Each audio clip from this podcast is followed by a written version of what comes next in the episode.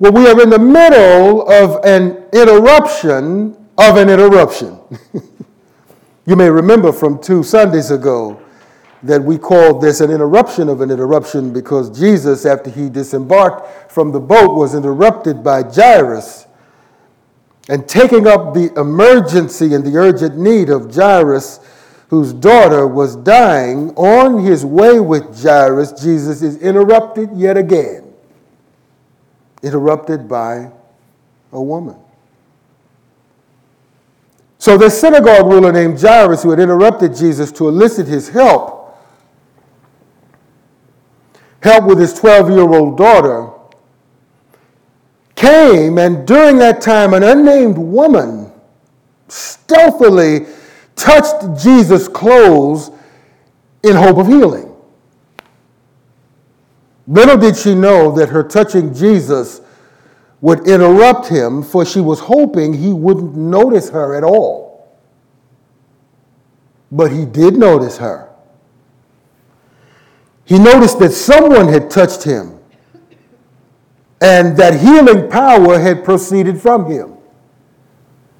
And so Jesus stopped to give loving attention to this woman, which meant that Jairus had to delay even though his daughter's condition was dire. And he had, he had already urgently pleaded with Jesus to come and save her life. One commentator surmises, and I quote, one can only guess what he must be thinking about this delay, writing about Jairus. One usually finds it difficult to rejoice with those who receive good news when one is worried to death over one's own bad news. End quote. But as soon as Jesus sends the woman away in peace, her good news is eclipsed by the worst news for Jairus. Verse 35 says, While Jesus was still speaking, some people came from the house of Jairus, the synagogue ruler. Your daughter is dead, they said. Why bother the teacher anymore? Oh no. The unthinkable has happened. She died. This 12 year old girl died while Jesus and her father were in transit, trying to get to her bedside. So while Jesus was restoring wellness to one person, another person has lost her life to sickness. It reminds us of the prevalence of disease and death in this world. The prevalence of disease and death in this world.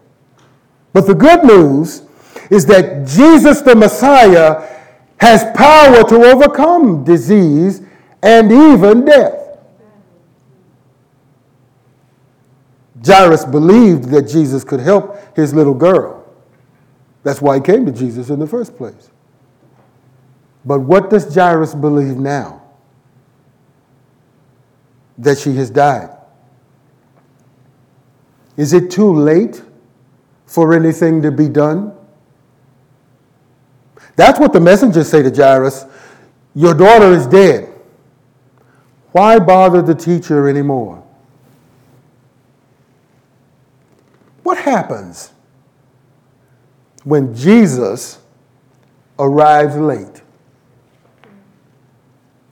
The girl died before he arrived. Oftentimes, you know, when we arrive late, it's too late to do what we came to do. I never will forget, I arrived late one time at a meeting. I've arrived late many times in my life. Confession. I remember alive, arriving late to a meeting once wherein I was on the program, got stuck in traffic, did not know to anticipate the traffic situation, got stuck in traffic, arrived late. And to this day, 20 years later, I still never got, I still haven't gotten to do what they asked me to do. it never happened because I got there late. So oftentimes when we arrive late, it's, it's too late to do anything. But this is not the case with Jesus. Remember the story of Lazarus in John chapter 11? Jesus was four days late in that case. But late is never too late with God. In fact, late is not late with God. we can be late. The Lord has never been late.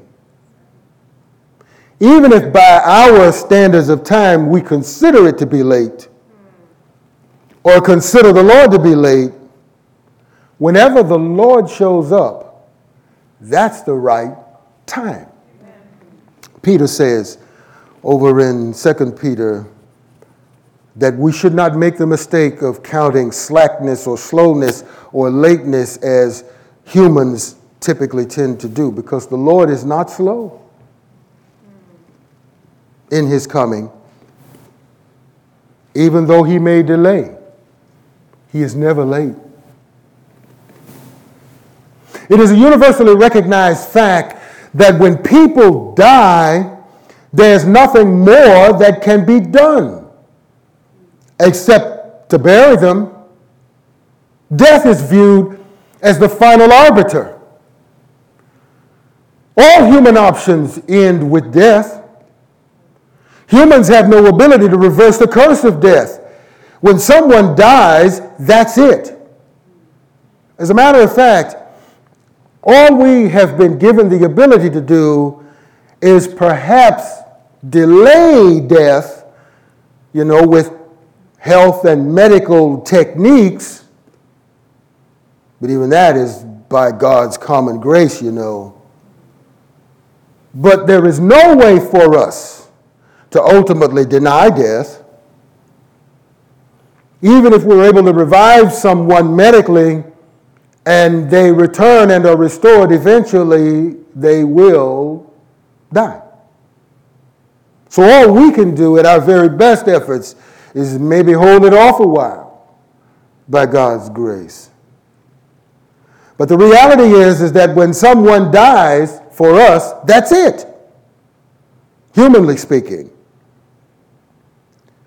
We all can feel a sense of hopelessness when death comes because we recognize its finality.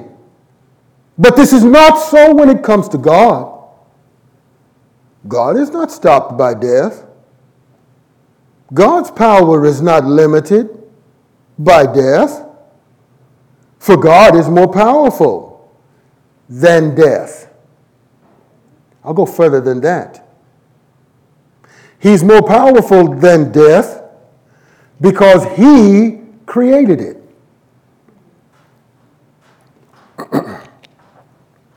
God. He created death. Death owes its existence to him. God created both life and death. Death holds no power over God, nor does it hold power over Jesus, the Son of God. But for me, humans, death comes as a final reaper.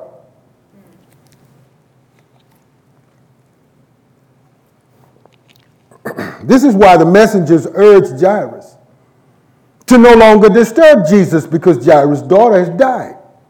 Hmm. You know, parenthetically, I'm reminded of another episode of the death of a child in the Bible. you remember when King David sinned with the wife of Uriah, and she bore David a son, but the child became sick and died. While the child was still alive, David fasted and prayed for the child to get well and live. But when the child died, David stopped fasting and started eating food again. His servants asked him why he had started eating again, and he replied, that when the child died, there was nothing more that could be done except to get up and carry on with his life and try to comfort the child's mother. But while King David was powerless after his child died, Jesus was still powerful. Even after Jairus' child died. you see, now comes the real test for Jairus. Verse 36 Overhearing what they said, Jesus told him, Don't be afraid, just believe. You see, now the, the, the real test is for Jairus. Whatever faith Jairus brought to Jesus is now being tested to the core. Literally, Jesus commands Jairus, Fear not, only believe. There are two parts to what Jesus says here. Fear not, only believe. There's the negative command where he is instructed, Jairus is instructed, not to respond with fear over what he has heard. Even though Jairus' worst fears are being realized, Jesus commands him to fear not. Many times in the Bible, God's people, God's people are commanded to fear not. Do you remember any examples? Well, for example, the Lord commanded Joshua in Joshua chapter 1, verse 9, with these words Have I not commanded you? Be strong and courageous. Do not be afraid. Do not be discouraged. For the Lord your God will be with you wherever you go. You see that? Do not be afraid. Do not be discouraged. The Lord says to Joshua and to us. When the Israelites were fearful because they were trapped by the Egyptians pursuing them, Exodus chapter 14, verses 13 and 14 says this Moses answered the people, Do not be afraid, stand still, and you will see the deliverance the Lord will bring for you today. The Egyptians you see today, you will never see again. Their enemies are pursuing them. And they are trapped between the sea, the mountains, and the pursuing onslaught of the enemy, the Egyptians. And yet God, through Moses, commands the people fear not, stand firm, and see the salvation of the Lord. In Isaiah chapter 41, verse 13, the Lord says there. For I am the Lord your God who takes hold of your right hand and says to you, Do not fear, I will help you. Now, it's easy to read over these verses and to understand them in a superficial way and to receive encouragement from reading them. But sometimes we can read a little too fast. And in so doing, we can miss truth, sometimes more truth than we gain. Let me explain a little bit with Isaiah 41 13. The Lord says there, For I am the Lord your God who takes hold of your right hand. God holds my hand.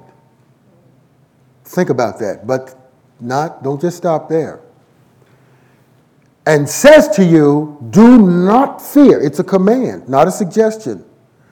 I will help you. Will you know something that occurs to me when I think about this as I read it? When the Lord says, I will help you, He's saying a whole lot more than just four words. If God helps you, Nothing and no one can do anything about it. The Lord can open doors no man can shut. God can shut doors no man can open. God can make a way, a pathway, even through the sea for his people. And no one, not even the greatest superpower of antiquity, could do anything about it. The Egyptians. As God led them by the hand through the sea. You may not feel like it sometimes, you may not realize it sometimes, but if you are in the Lord, He is holding your hand even now and says to you, Fear not, I will help you. In other words, you are not alone with the Lord. Never are you alone with the Lord even if every other human being is nowhere to be found. In the New Testament, in Hebrews chapter 13, verse 6, it says, So we say with confidence, The Lord is my helper. I will not be afraid. What can man do to me? What can mere mortals do to me? The faith of Jairus is being tested. Jairus must keep trusting the Lord Jesus even though the worst has happened. Like the hemorrhaging woman, Jairus must trust Jesus despite the fact that things have now gone beyond the point of no return. Remember, in her case, Nothing else could be done about her condition. And she'd spent all of her money and had become destitute anyway, so there was nothing else she could do. And here, in the case of Jairus, his precious little girl has passed away. I cannot imagine the deep sense of anguish not only happening in the soul of this man when he hears the worst news possible, but the child's mother is at home. And all we can imagine that she knows is that her husband, Jairus, heard about Jesus and has gone out to find Jesus and to get Jesus to come back to help them because there was nothing else that could be done. The child dies while mom is there at home and dad is trying to get Jesus to the house. Can you imagine the agony and anguish of her mother and the other members of the family? They're in the house gathered around this precious 12 year, 12 year old girl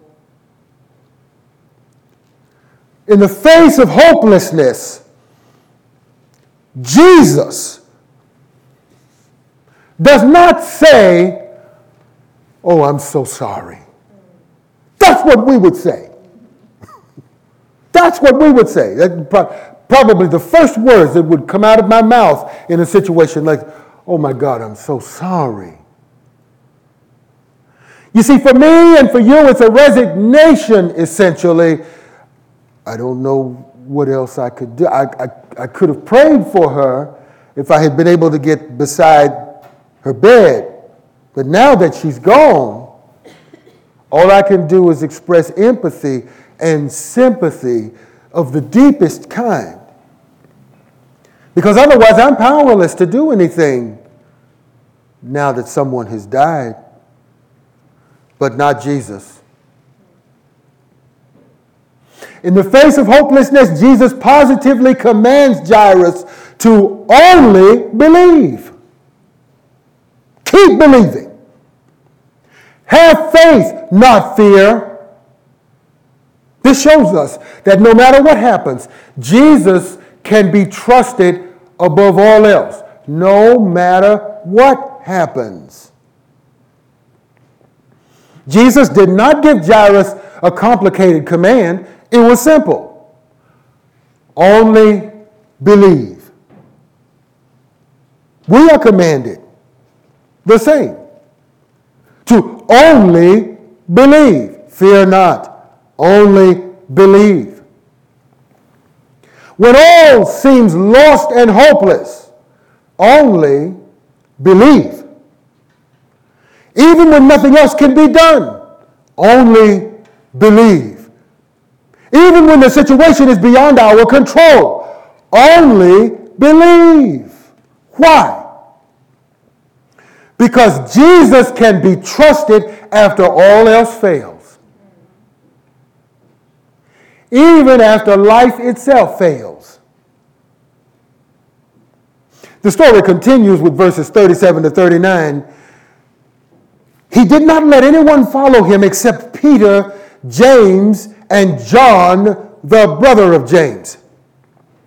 When they came to the home of the synagogue leader, Jesus saw a commotion with people crying and wailing loudly. See what I meant? You know, there's tremendous anguish now that this precious young girl has died. Everybody is all tore up. And understandably so, rightly so, on a human level. There's this huge commotion, and everybody is crying and wailing because that's all they know to do. Verse 39 says, He went in and said to them, Why all this commotion and wailing? The child is not dead, but asleep.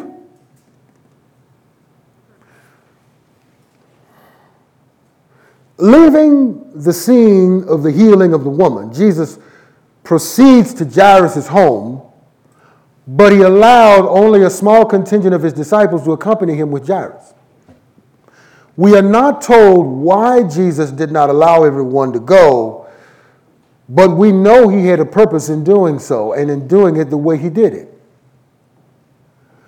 What was about to happen would only be witnessed by those who would only believe. Hmm. You see, the Lord invites into his inner circle those who will only believe and not doubt.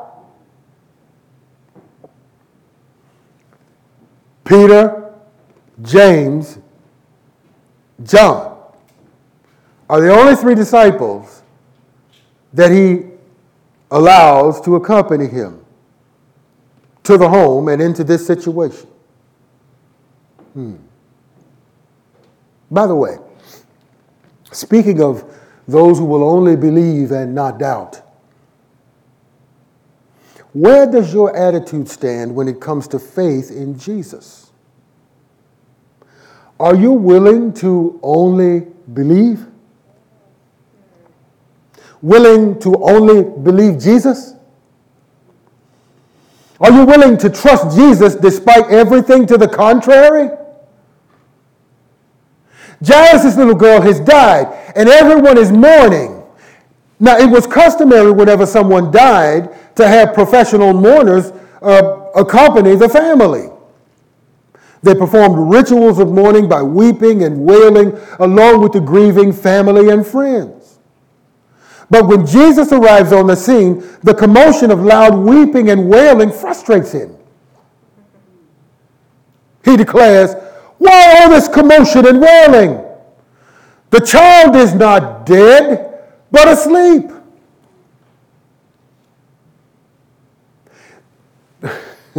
this is one of the most profound declarations in the Bible. There is a big difference between being dead and being asleep, don't you think? and Jesus knows the difference. So, why did he say that the dead child was asleep? Hmm. Well, because while death may be permanent for them, death is temporary for the Lord. Remember what we've already said. He is powerful beyond death. He is able to reverse death and call it sleep. But only God could reverse death. That's the point, actually. Jesus is God, the Son. Jesus is God, the Son. Yes, only God can reverse death. The problem with these people is their response to the Son of God. Verse 40 says, But they laughed at him. Can you imagine that? I could imagine the scene. But see, like you, we would be looking back on this scene knowing all that we know and recognizing, well, how contemptuous it is for them to laugh at Jesus. They have no idea what's about to happen. Look at the contempt and scorn they show the Lord in response to what he said. They don't believe anything Jesus just said. So they laugh at him.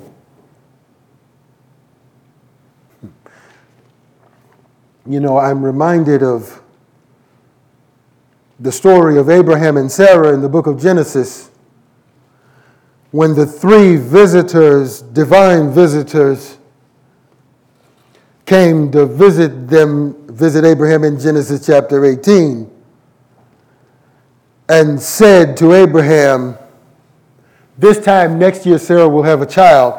Sarah overheard them saying it to Abraham and she laughed. Remember the story? She laughed. And the Lord heard her laughing.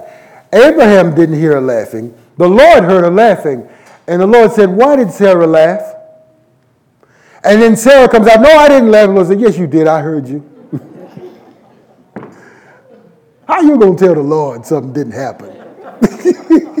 she, what was she thinking she was doing? How did she figure she was gonna get away with this? I didn't laugh. Yes, you did. And that was the end of the argument.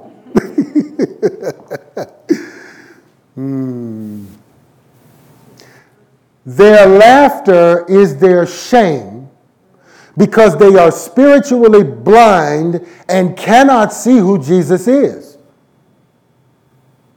They respond the same way all faithless people respond to God with unbelief.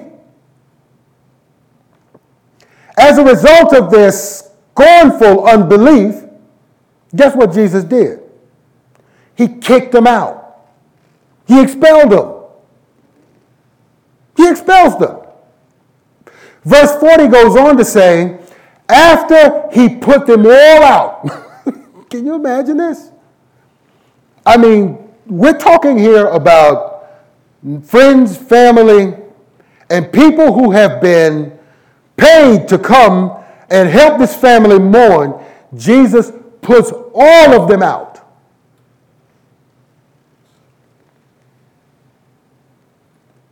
because of their scornful unbelief and mockery, the scripture says, after he put them all out, he took the child's father and mother and the disciples who were with him, Peter, James, and John, and went in where the child was. Hmm. Now pay attention to this. You see, those who trust the Lord will see great things. But those who do not trust the Lord will be put out of his presence. Only those who keep the faith will witness the power of God. There are only five adults in this room with Jesus when he goes in to see this little girl who had died. Everyone else is out. After entering the room where the girl lay, Jesus, Jesus does the unthinkable. According to verse 41, he took her by the hand and said to her, Talitha cum, which means, Little girl, I say to you, get up. Now, according to Old Testament law, if you touched a dead person, you were considered uh, unclean for a period of time, meaning you would be unfit to enter the temple of the Lord uh, for worship. By the way, this was also uh, the case with Jesus being touched by the hemorrhaging woman. But Jesus upends all the old regulations of the Old Testament law and with compassion touches the dead girl and tells her to awake from the sleep of death. Only God could do anything like this, and Jesus is God, the Son. At the word of Jesus' command, verse 42 says, Immediately the girl stood up and began to walk around. She was 12 years old. At this, they were completely astonished. If I had been there, I would be completely astonished too. What about you? This is absolutely incredible. Christ reverses the curse of sickness and death and raises this little girl back to life. She starts walking around the room to prove she was alive again. Wow. Jesus is amazing. Jesus is God the Son. Now, I don't know about you, but we must never lose the wow factor when it comes to what Jesus does. They were all astonished at what they were allowed to witness. The resurrection of a 12 year old child before their very eyes. Wow. Finally, uh, the scripture says in verse 43, he gave strict orders not to let anyone know about this. Now, he didn't put everybody else out, put them out. Because their attitudes were not worthy of his great work in this case. They showed themselves unworthy to be witnesses because if they didn't believe Jesus, then what were they going to say when they saw this girl raised? Many of them still weren't going to believe. They'd make up some kind of excuse, or perhaps try to give some sort of medical explanation, or find some way of explaining away the miraculous the exercise of the miraculous power of the Son of God, Jesus Christ, the second person of the Trinity, the second person of the Godhead. So their attitudes, the attitude of their hearts, were not worthy to witness such a wonderful work of God. Watch the attitude of your heart? If you want to see the glory of God, check your attitude and check your faith. As the scripture says elsewhere, examine yourselves to see that you are in the faith. Jesus gave strict orders not to let anyone know about this, and he told them to give her something to eat. As we have seen in earlier episodes, Jesus commands the witnesses to silence because it was not yet time for these things to be revealed. He revealed this to only a few. Parenthetically, after Jesus went to the cross, it would, be, it would then be time for the witnesses to tell these stories of the great things the Lord did and tell these stories to everyone the world over. And they did and we still do to this day. Jesus also commanded her parents to give her something to eat. Practical command. Huh? This would further prove to them that ghosts, or that their daughter was actually raised from the dead in bodily form, and that she was not a ghost, for ghosts cannot eat physical food. This little girl's resurrection from the dead was a prelude to Jesus' coming resurrection from the dead. As Jesus raised her, God the Father would raise him from the dead. Here in this episode, Jesus foreshadows what is to come, not only for himself, brothers and sisters, but for all who believe on him.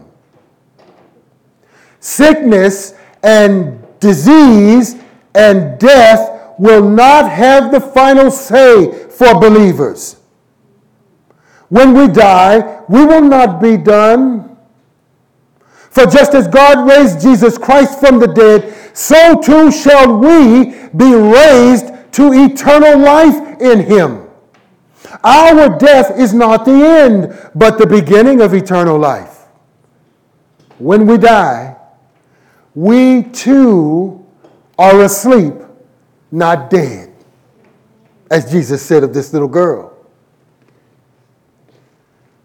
The man and the woman in this episode appear to have nothing in common when we think about this in conclusion and take a step back to look at the whole story of this episode, verses 21 to 43. The man, Jairus, and the woman appear to have nothing in common, and one wonders why these two stories are woven together the way they are. The man, Jairus, is named the woman is anonymous. Nothing in common. He is wealthy, but she, uh, he is wealthy and accepted. She is destitute and rejected. But they have one thing, there's one thing they both have in common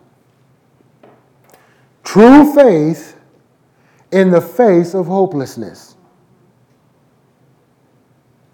They trust Jesus against everything else to the contrary. And when we compare the woman and the girl in this story, both the little girl and the woman are anonymous and beyond hope in the face of incurable disease and certain death. But Jesus reversed the woman's incurable disease and transformed the girl's death into sleep and raised her from the dead. The moral of this series of stories is simply this Jesus is the Son of God. And we see it in what he says and what he does. He is triumphant over all the ills of this world. He caused danger and destruction to retreat back in Mark chapter 4, verses 35 to 41. He caused demons to run away in Mark chapter 5, verses 1 to 20. And he reversed the curse of disease and death here in Mark chapter 5, verses 21 to 43. If a demon possessed man and a sick woman and a dead girl could trust Jesus, then so can you and I trust him in all things. As Jesus said to Jairus, he says to you and me, Fear not, only believe. Let us pray. Our Heavenly Father, we come into your holy and divine presence to thank you for this word of encouragement to us today. Your word, which encourages us and commands us to fear not, only believe. Oh God, we trust you with all of our heart. We do not lean on our own understanding, but in all our ways we acknowledge you and know that you will guide us and direct our path. Lord Jesus, we trust you when all else fails, when everyone else fails. For we know that you are able and you are worthy to be trusted in all things, in every circumstance, even beyond the points of no return. Oh Lord, we thank you and we praise you today that you can be trusted above all, and that you are faithful above all, and that you are powerful above all. And oh God, today we pray and we call upon you to save those who are lost. Oh God, we pray that through the power of your Holy Spirit and through the word that has been proclaimed today, that you will bring divine conviction to bear upon the soul of the sinner. And may he or she recognize and realize their lostness before you and their utter and complete need for you, need for Jesus, the Savior who died on the cross for their sins, for our sins, and for the sins of the world. Oh God, we pray we pray for the saints, those of us who are saved. Lord, may our faith be increased and strengthened by your word today.